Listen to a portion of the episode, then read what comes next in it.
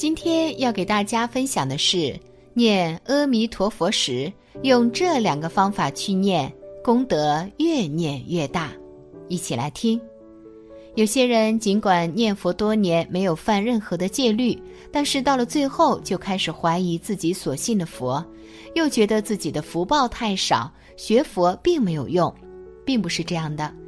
佛教当中认为，这世间万事万物福报和灾祸都是唯心所现的。其实，我们可以通过念佛来积累自己的福报。只要我们经常念阿弥陀佛名号的时候，念得越多，功德还有福报就越大。不过，在念的时候一定要注意两个方法，这样你再坏的命运也是能够改变的。一，摄心念佛。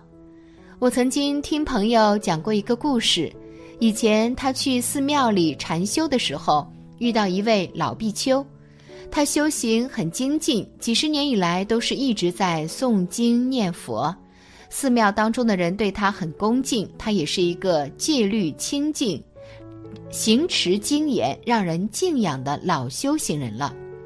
不过因为念佛了比较久，阿弥陀佛一直没有出现。他就开始怀疑了，为什么现在阿弥陀佛不来接我呢？阿弥陀佛真的会存在吗？这位念佛之人修行之路本来很顺利，但是因为最后的时候对佛产生怀疑，就阻碍了自己的修行。虽然从表面上来看，我们在修学净土法门德，不会对往生有着怀疑，但是我们从来都没有认真的思考，这就会产生一个问题。我们真的信佛吗？信佛的意义又是什么呢？可能有些人只是道听途说，阿弥陀佛有着一股强大的力量，或者听说经常念佛就能够往生，能够改变自己，还找到一种精神寄托。但是他们却不明白佛的道理，因此在心中就会有着怀疑。其实，在不相信的那一刻，我们学佛的目的就不单纯了。如果我们没有真正的遣除这样的邪见，会非常危险。尽管我们在认真的学佛，也精进念佛，但如果我们连佛菩萨业果存在都不信，那我们可能会有着更糟糕的局面。可能我们的疑惑会更加的大，因为我们所处的这个时代，一般都是在社会上接触佛门，在幼儿园、小学、大学的时候，我们对因果佛。都是不接受的，而这样的想法，其实在脑子里根深蒂固，也是先入为主的。所以，我们对原来的见解都是深信的。当我们接触佛法之后，可能就会一直怀疑。另外，我们要知道的是，等到我们年老的时候，体力衰退、精神正念以及念力都会衰退。在佛门所讲。年老之时，甚至自己的禅定功夫都是会衰退的。其实这很自然。对于这些问题，我们都必须要好好的去反省自己。因此，只有在年轻力壮的时候，就要坚定自己的内心。如果你在年轻的时候就没有断除邪见，没有下一番功夫，那等到你年老的时候，就会对自己有着怀疑，修行之路会受到阻碍。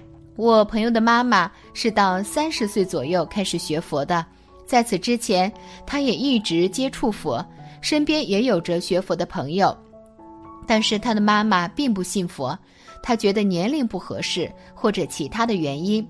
随着她经历的越来越多，感受到了佛法的智慧之后，她就决定开始信佛，经常去烧香拜佛。但是不知道为什么总是会遇到很多的倒霉事情。虽然他学佛，但心中还是有着许多的杂念。其实学佛不在于年龄，也不在于经历，而是自己的心。一般来说，如果你信心很强，根基也够，比如都设六根，静念相继来念佛，一句一句的念，清清楚楚的念就行了。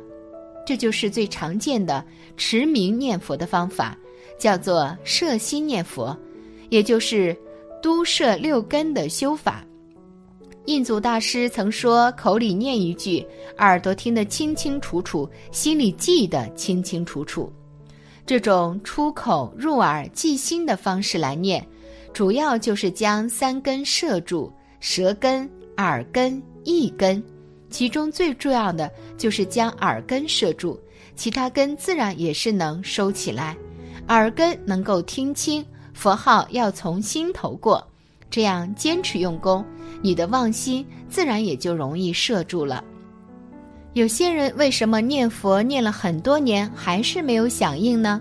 就是在用功方法上不适当，念着念着他就东想西想，一点至诚心也没有。因为按一般的都摄六根的念法，功夫还不够，一下子响应不了。念着念着，心散乱了，他却意识不到，也不提正念，佛号就随口划过，这样成了习惯。念佛念了多少年也没有效果。最初用功必须提正念，每一句佛号都要从心里念出来，以至诚心来念，这样念到一定程度，心清净了。那时候就没有必要刻意去造作一个至诚心，就以都摄六根的方式为主去念就行了。如果念着念着又不行，再次把至诚心提起来，就是这样用功。二十念计数法，有些人妄想实在太重了，都摄六根也念不下去，至诚心也不能很快见效，死都不怕。这样的人要怎么办？这种情况，印光大师也就针对现在的人，教了一种也是摄心方便的计数念佛，也就是十念计数法。从一数到十，不断重复，不得数多数少。你如果打妄想，一不小心肯定就数错了。这是印祖针对妄想实在太重的人传授的一个诀窍。而且印祖还讲，用这个十念计数法来念佛，非常养神，一天到晚念，精神越念越好的。因为禅定力出来了，神气摄住，当然就不累了。而慈云忏主的十念法，称为早晚十念法，也就是呼吸念佛和数息观，主要是早起后。晚睡前用，因为这个方法和追定念佛法一样，特别容易伤元气，只能作为调节的一个方法用，不能长期这样去念。印光大师的十念计数法就没有这样的弊病，大家可以按此用功。有一位修佛的朋友，按照这样的方法去念佛之后，修行很顺利，还减少了自己的烦恼。他接触佛法已经有四年了，一直在听净空老法师所讲的《无量寿经》，但是四年来没有怎么念过佛，十分钟也是坚持不了的。二零一零年十一月中旬的时候，他用了十念计数法，现在一次静坐能念一小时左右，一天差不多能念五次，还有随时随地的散念，没有算过时间。但是在十一月底开始，他静坐念佛之时，耳中能够听到像夜晚田地的虫鸣声，就像是蝉鸣，不是那种屋外的噪音。他肯定不是耳鸣，就连屋子外的汽车声、说话声都干扰不了这样的声音，也只有静坐念佛时能够听到。这个朋友也不去管这个声音，一直专注在佛号上。随之念佛的时间越来越久了之后，他发现只要越专注就能够听见，而且这个声音头也不昏，耳朵也不难受。有一次，他在某日凌晨念佛之时，忽然觉得自己手没有了。他说，当时是觉得弥陀印，不知不觉就没了，空空荡荡。但很清楚，佛号也不知什么时候改成默念了。一句一句不断，此时蝉叫声也在。这段时间他念佛时特别注意了一下，蝉鸣声再大也大不到哪儿去，干扰不了佛号。以前也偶有感觉手没了的时候，但没有这次清楚、空旷、敞亮、舒服。二零一一年二月十五日对他来说是个应该记住的日子。他凌晨两点多醒来，从两点三十七分开始念佛。他能够感觉到慢慢的进入先王四肢后王身体的境界，这是他第四次有这样的感觉。这次空得更彻底，从里面出来停止念佛时，正好是四点整。为什么说这一天对于他而言很重要？因为他第一次听到了一种嗡嗡声，像推磨一样，很有节奏，一下一下的。蝉鸣声依然有，互相不干扰。从四点半开始，他就睡不着，干脆继续念佛。没想到这个嗡嗡声能带着他念，他也就自然一句一句跟着念。他后来告诉我，这个嗡嗡的声音很像火车的声音。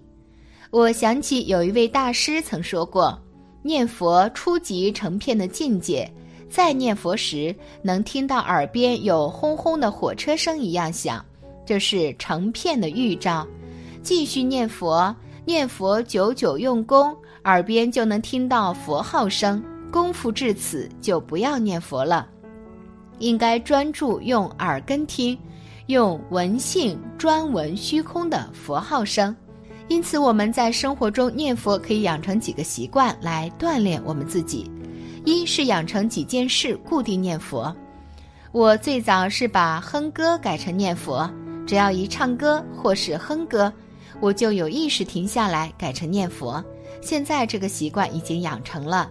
另外就是洗手洗脸的时候，只要开水龙头就念佛，包括洗碗、洗菜什么的可以出声，也可以不出声或是默念。再一个就是邻居上下楼的脚步声、院里的狗叫声等等，听见就念佛。碰到这几件事就念佛，养成习惯后再增加几件事。慢慢一天当中，很多时候就都在念佛了。有些人可能觉得念佛号很简单，就是说一下而已，并没有那么玄乎。但很多人忽略了，这其实也是一种修行。念佛号是可以改变你的心境，只有当你的心境改变了，外在的环境也会因此改变。因此，只有你在念佛的时候注意方法。才能够真正改变自己的命运，去到往生。感谢你的观看，愿你福生无量。